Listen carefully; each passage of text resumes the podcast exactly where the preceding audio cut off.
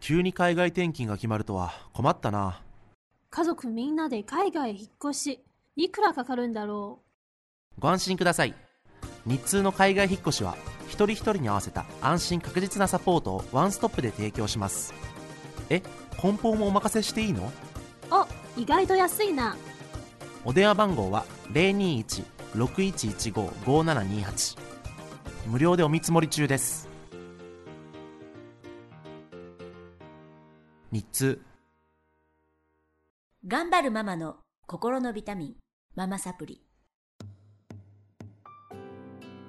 皆さんこんにちは、ママサプリの時間です。この番組は上海から世界へ、聞くだけでママが笑顔になるママサプリをお届けしております。ナビゲーターは私今日がお届けします。えー今日も先週から引き続きまして、スタジオの方には、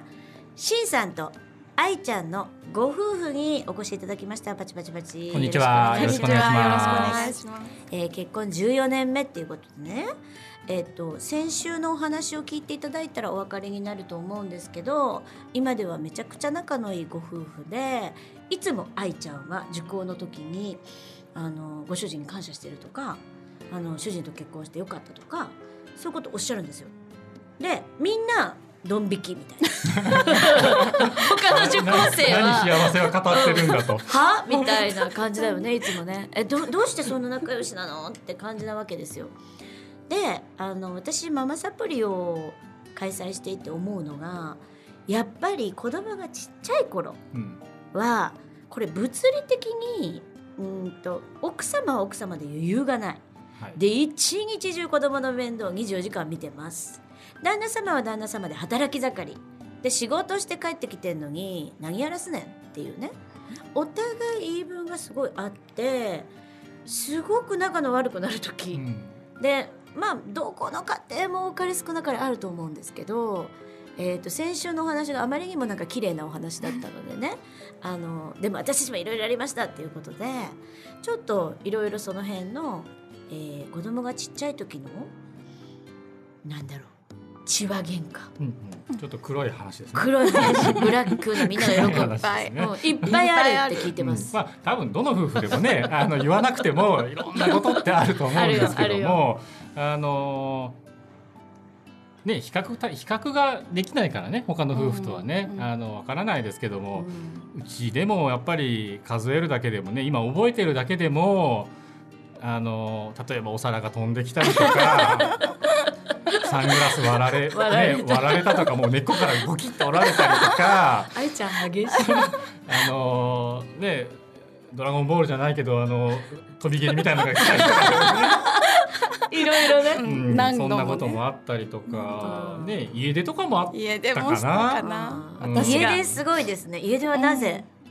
何か多分些細なことで原因は今は覚えてないんだけれどうんそんなももんだようね。んうん、何かに対してこうちょっとすごい怒ったでも多分子供の部屋部屋でいっぱいに、うんもうちっちゃい頃はあのプラレールが大好きでうん息子たちが、うんで部屋中にこうレールを敷き詰めるんだけれどうも、んそれが片付けられないからって言ってあの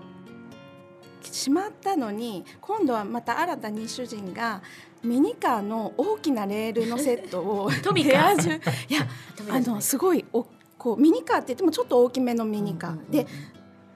こうカーレースみたいな、あーののレールみたいなやでつ、うんね。うん道路のこうかさばるよねやつ。を部屋中に敷き詰めうん。うん初めて。始めて 多分でもその前も多分怒ってるんだけども何かに対してこう抑えられない感情がね。感情があって、うんうんでバーンってこうぶつかっ買って。てあの洗濯物のなんか物干しをガーンって倒倒して 出てったっていう。で一日そうであれね一晩戻ってこなかったんですよ。そうなんです、そうどこ行ってたホの？テルに泊まりに行 ってあホテル泊まってたんだ。ホテル泊まってた初めて聞いあそれ知パらスなポかっーた。トもちゃんと持ってあパスポー現ト持って金とえパスどこの時代の時？北京上だったんですけど海。北京だからパスポートいるよね。そう外なんで人すがホテル。絶対ね全然取り乱してないじゃん。 10年 ね。 10年ぐらい前10年までいかない用意7-8しよううんで年も前かうんな北京の最初の頃かな。作かっこいい詞作詞だな作詞そんなパスポート持って出てったわけですよねちょっと現金も絶用意対周到だよ用意周ね。到そう現金を持って何も言わずに洗濯物のあの何竿を倒しうてんも何うも言わずに出てっちゃう怒りをうん、で夜出てって、夜ですか夜かな夜夜だかねっこい出 いてったどこのホテルにだだけど家の目の前のホテルに私は泊まっててでしょうがないんであの時は子供が面白いなあのママどこ行ったっていう話に幼稚園なっぐらいてだったかなまだでいや帰ってこないかもしれないしなと思って このままねでなので子供面そう白子い供に「じゃあしょうがないもう多分帰ってこないからご飯作ろう」って言って作ったのねなんかチャーハンかなんかね、うんうん僕が作ったんですよ。で子供たちとみんなで冷食べて静ですね旦那さ んうんそれでそれでえ次の日仕事だったのかな自分が。あやいた休かみだなったと思いたかなう、うんで結局朝になっても帰ってこなかうったんですよね。うんでその時心配は携帯も全部切ってたもん私、うんでどうやって帰っいつ帰ったのかちょっと覚えてどないう思わいれやましあたのねこれ初めてじゃないんです よ。そうなのそんなすごいうんはじ 初めて家じ出が初ゃ初めめてじてじゃゃなないい初めてじゃない。うんすげえ愛ちゃんなんかちょっ初めとてじゃ尊ない敬んするかもでだから焦ってないんですよそこで多分。え一回目の時はさすがにうろたえた一回目の時は探しに行きましたね。探しに来たあね北京、うんそえれっ、もとそれはねあの結婚してすぐの頃だったんでオーストラリアにいた時ですねおーまだオーストラリアでの時、そうまだ二人だけだったねうん えそれもホテルそれはえっ、とその住んでた家の近くの駐車場に隠れてた一日一日っていうか晩ちょっと長い時う間、んあそれは夜だったけど夜通しじゃなくて夜通しじゃないですねうんあでー向こうはもうちょっと危ないので私もあのちょっとほとぼりが冷めたら帰ろうと思ってたんだけども激しいねいやどうなんですかどこでもあるんじゃないですかこれない わないわ私20年ですけど家出したことない よえそれでそれででもすごい心配してすごい心配したねあそのの時は例えばそのプラレールを引き詰めたことでちょっと怒ってるわけじゃないですかそれはダミーだと思うんですけど、まあ、イライラが多分いろちっちゃなイライラが重なってバンってなったんだと思うんだけど、何かその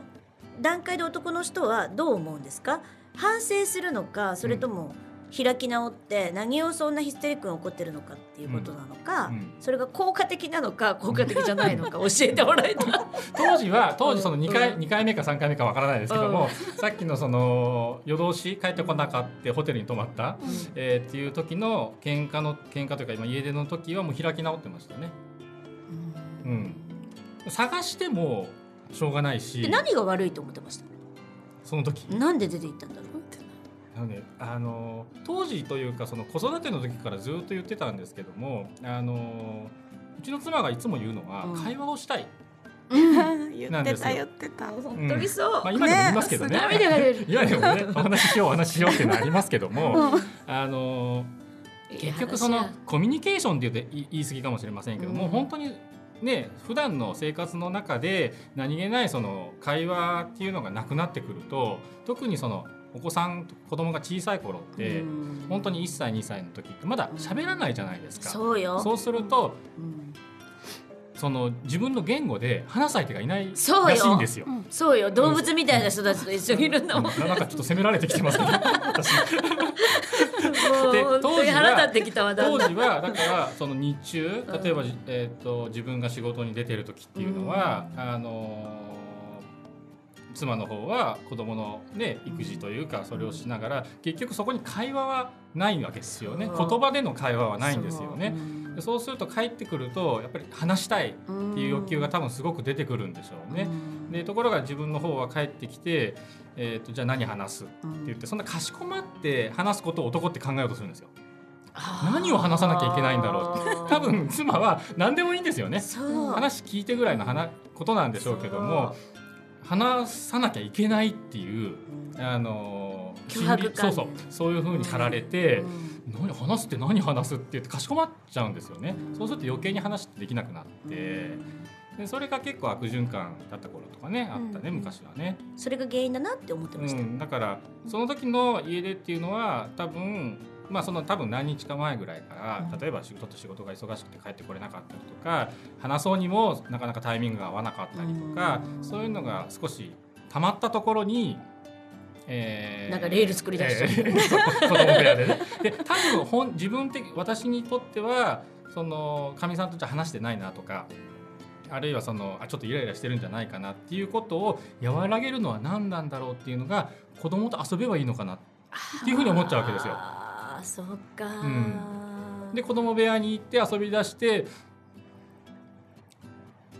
その物干しそれ物物干しが飛んで激きたりとか鱗ねに触れたんだあーでも本当男と女をよく表してるうんお話だと思うんですけど、女の人って共有してほしいだけなのうんうんただでそうかそんなことがあったんだへえって言ってほしいんだようんね、で男の人はそこに答えが必要でしょ、うんうん会話の中に、どうでもいい話ができないですね、うんなんかやっぱりこれ狩りの時代からのね 男の人は評価認められそうる結果をねっていう結果の世界で生きてて会社もそうじゃないですか、うんそんなどうでもいい話って会議とかでないと思うからかなりそこにはいつもオチがあってっていう世界で生きていて私たちはただただ聞いてほしいそこに答えなんかいらないんだよね。それをしたいのに旦那様は子供部屋でレールを作り出したレールを作る暇があったら喋ってほしいって思ったんだよ ね。かもしれない、うんうんうん、そこにやっぱりこうギャップですよね、うんどっちがいい悪いじゃなくて、俯瞰で見るとね、うん、だからその最中にいると本当に分からなくって、男と女で、うん、喧嘩になるけどすごくいいお話だと思う、うん、だって旦那様は旦那様で考えてたんだもんそれを今分かるとどうですか申し訳なかったなって本当にただただ反省です、だってうん子供と遊べば愛ちゃんの機嫌が治るのかなと思ってやってくださってたことをっていうのが分かってたら、うんまあ、あの物干し竿 をわバーンっ今度ては投げなかったし今度はねホテルに一泊しなかったよね。うんへでえ、も多分そういうことがあったかららこそんだと思うんですよね今がそういう家出があったりとかうんお皿が飛んできたりっていうのが逆に今ではね本当にねそんなことあったねっていうその後はどうどうやって仲直りしたんですか、覚えてないなどうやといやいその後会社行っちゃって普通に帰ってきたのねわいや覚えてないそれがすごい覚えてないもう喧嘩ばっかりでそんな結構激しいうんいつもどうやって仲直りするの話し合わないんですか、半分半分かな話し合う時の方が多いかなうんううんんん多分話しう合っんうんてくるそれはご主人ですよねうんで徐々にこう歩み寄ってきたとういう、ん歴史があったということで歴史があったもう強烈な 強烈ないやあのおい話かやらいやどこの家庭もいねやいや言わないだけでありますからいやいやないないないそんなんないから多分みんなびっくりしてると思いますけど今日さんも隠して隠してるかもいしれなやいいや私本当家出ないかないやかっこいいと思うやりたかったうんあお皿ぶち切れることはお皿投げたこととかないはないですかうんサングラス折ったりとかないか水かけたりねえ水をかけたり帰ってきた瞬間にそうこそうコップでバンってそうドア開けた瞬間もうあ本当コントの世界ですよね本当によくよくドラマであるあれあれですよ本当にすごいねあれはねあれは上の子がインフルかなんかでうんオート下痢あオートゲでリかまだでなそそう北京にあの行ったうでばっすかぐのり頃ねでで長男がオート下痢になって,、なってでやっと治っあじゃあ下の子だ下の子がオート下痢になってやっと治ったなと思ったら今度は上の子がもうその治る前に吐き出して。でわかる今度は上がすごい吐いて吐いてもう胃液の泡を吐くようになった時にちょうど主人は飲み会に行ってたんですよ。腹北京で立つんだでよね私まだ誰も知り合いいないしであの下はまだ治りかけだから上だけを連れて病院に行きたいってあのいうメールことでメールとか電話とかをしたんだけども最初は「いや今飲んでるから」って言って言われてすぐ切られてで今度もうずっとかけてたらそのうち電源き切り始めたんです。だ からねもうすっごい怒りマックスもう絶対帰ってきたらガーってあの水かけてですっごい大事にしてる眼鏡とかサングラスとか折がってやる。いっぱいあったから 玄関にその玄関の引き出しの中のサングラスとか眼鏡をもうこう切きすごいかってなんかもうあのこれ聞いてらっしゃる奥様のほとんどがもうスカッとされてると思います、ね、 そうそれで追ってもうなん追かってやり旦たい那ねがうわーってあの取り乱す姿を見てこうみ青ざめるのを見てすぐ下見ててってあの下の子見ててって病院行ってくるからって言ってやってやろうと行思っってたたんだらうんそうそうそうそうすごい、ね、その時はもびっくりしました七八年前よねう当時はだ思うもっと前か、うんだからその電話がかかってきてちょっと仕事上の飲み会っていうのが結局自分にとってはもしかしたらねその子育てからの逃げ場なのかもしれないんですけども飲みに行っててでショートメッセージが来るんでもううるさいなと。と思いながら多分仮面武道会を歌ってましたもんね。なるほどもうこれはねもうどこのお家もある悩みですね、病気の時とか特にね、だって二人いたら身動き取れないんだもんねそこ手伝ってくれなかったらね今聞いてどうですかえ客観的に聞いてみてどうですかいやそれはその時取った自分の仮面舞踏会が成功だったと正解だったと思うあそのどれがそれが正解か間違いかっていうのはすごく難しくてそ確かのにじゃあその時にじゃあ帰るねって言ってその9時10時にじゃあ仕事を早めに切り上げて帰りましたっていうのがあの結果的にいい方向につながったかどうかはそれは分からなわかんないいねですもんね。それでも水かかってたかもしれない水が出てましたねイライラしてるんだうんただ当時のその自分にするとあのーいや本当にそのね世の奥様方を敵に回すかもしれませんけどいいもあのー結局仕事って男にとってその子育て子育て中の家庭では逃げ場なんですよはいはっきり言うと。はいというのがあのかみさんは24時間子育てしてるわけですよね。でところが仕事に行くと朝9時から、まあ、6時とか7時までっていうのがあので終わるじゃないですか。で終わってねその子育て中で飲み会でもは入ろうもんならあれやララッキーぐらいの感覚うんでわ、かる、うんあの逃げ場に作っちゃうんですよね。忙しいことを本当は心の中で少し罪悪感っていうのはあるんですけども、言い訳してるんですよね自分の中で。なので、ね、しあのじゃあ自分がその仕事をするよするのと、うんその家庭家庭というかまあ子育てうん家事、えーっていうのを本当に子供が1歳2歳とか小さい頃にするのとどっちがストレスたまりますかって聞かれたら、間違いなく子育ての方がストレスたまりますもんね。うん、なので、まあ、はっきり言ってその仕事に行くっていうのが、う逃げ場を作ってるっていうのが、あのまあ世の男の人の気持ちですよ多かれ少なかれのうねん気持ちだと思いますよ。うんうんううんんわかりますすごくそれもよくわかるうんだからお互いやっぱりお互いのあの気持ちがあっての行動なんですけどもね、それってどういう対応ならいいのかな奥様が。どういう対応でもやっぱりそれは子供っていうものが存在する以上ちょっと逃げちゃう。うんそこに奥様がもうちょっとこう私たちはどうしたらいいんでしょうえーっと何をその求めてるかっていうのがはっきりしない時があるんですよね。うんあの非常にオブラートに包まれちゃってる状態で、うんうんじゃあその子育てをうんその手伝う、うん例えばそれがその1時間2時間じゃあこう見てあげることがそのいいことなのか、えーあるいはその必要なものを買い出しとかに外に出れないんでその買い物をして帰ることなのか、早く帰ることなのか、何が正解ってその時々のそのかみさんの気持ちでこれ結構コロコロ変わります よね。はい。それつかめないって言いますね。うん、つかめないんですよ皆さんわかね。んないって。うんうんで、良かれと思ってやると、裏目に出ることが多いんで すよ。結構で怖いようんね、それこの前買ったばっかりよとかですね。おもろい。うん、早く帰ってこようもんなら、帰ってこなくていいから、金稼いできなさいとか。そうそうそうそうそうそう。だから何が正解かがわからないんですよね。なの難しい問題だね。うん面白いね。今思えばお互いにそこに変な期待を持ちすぎない方がいいのかもしれない。そうですね。う。うんん。そう思いますう。んお互いやっぱり自分の役割をこなして、うんやってほしいことはやってほしいというう。ん。なんか変にこうね期待してるし、あの女の人はあの想像が膨らみすぎちゃって、なんかこの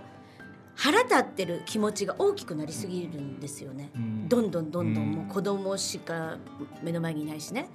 で旦那は飲んでるってことうん私ばっかりとか思えばこうとかね。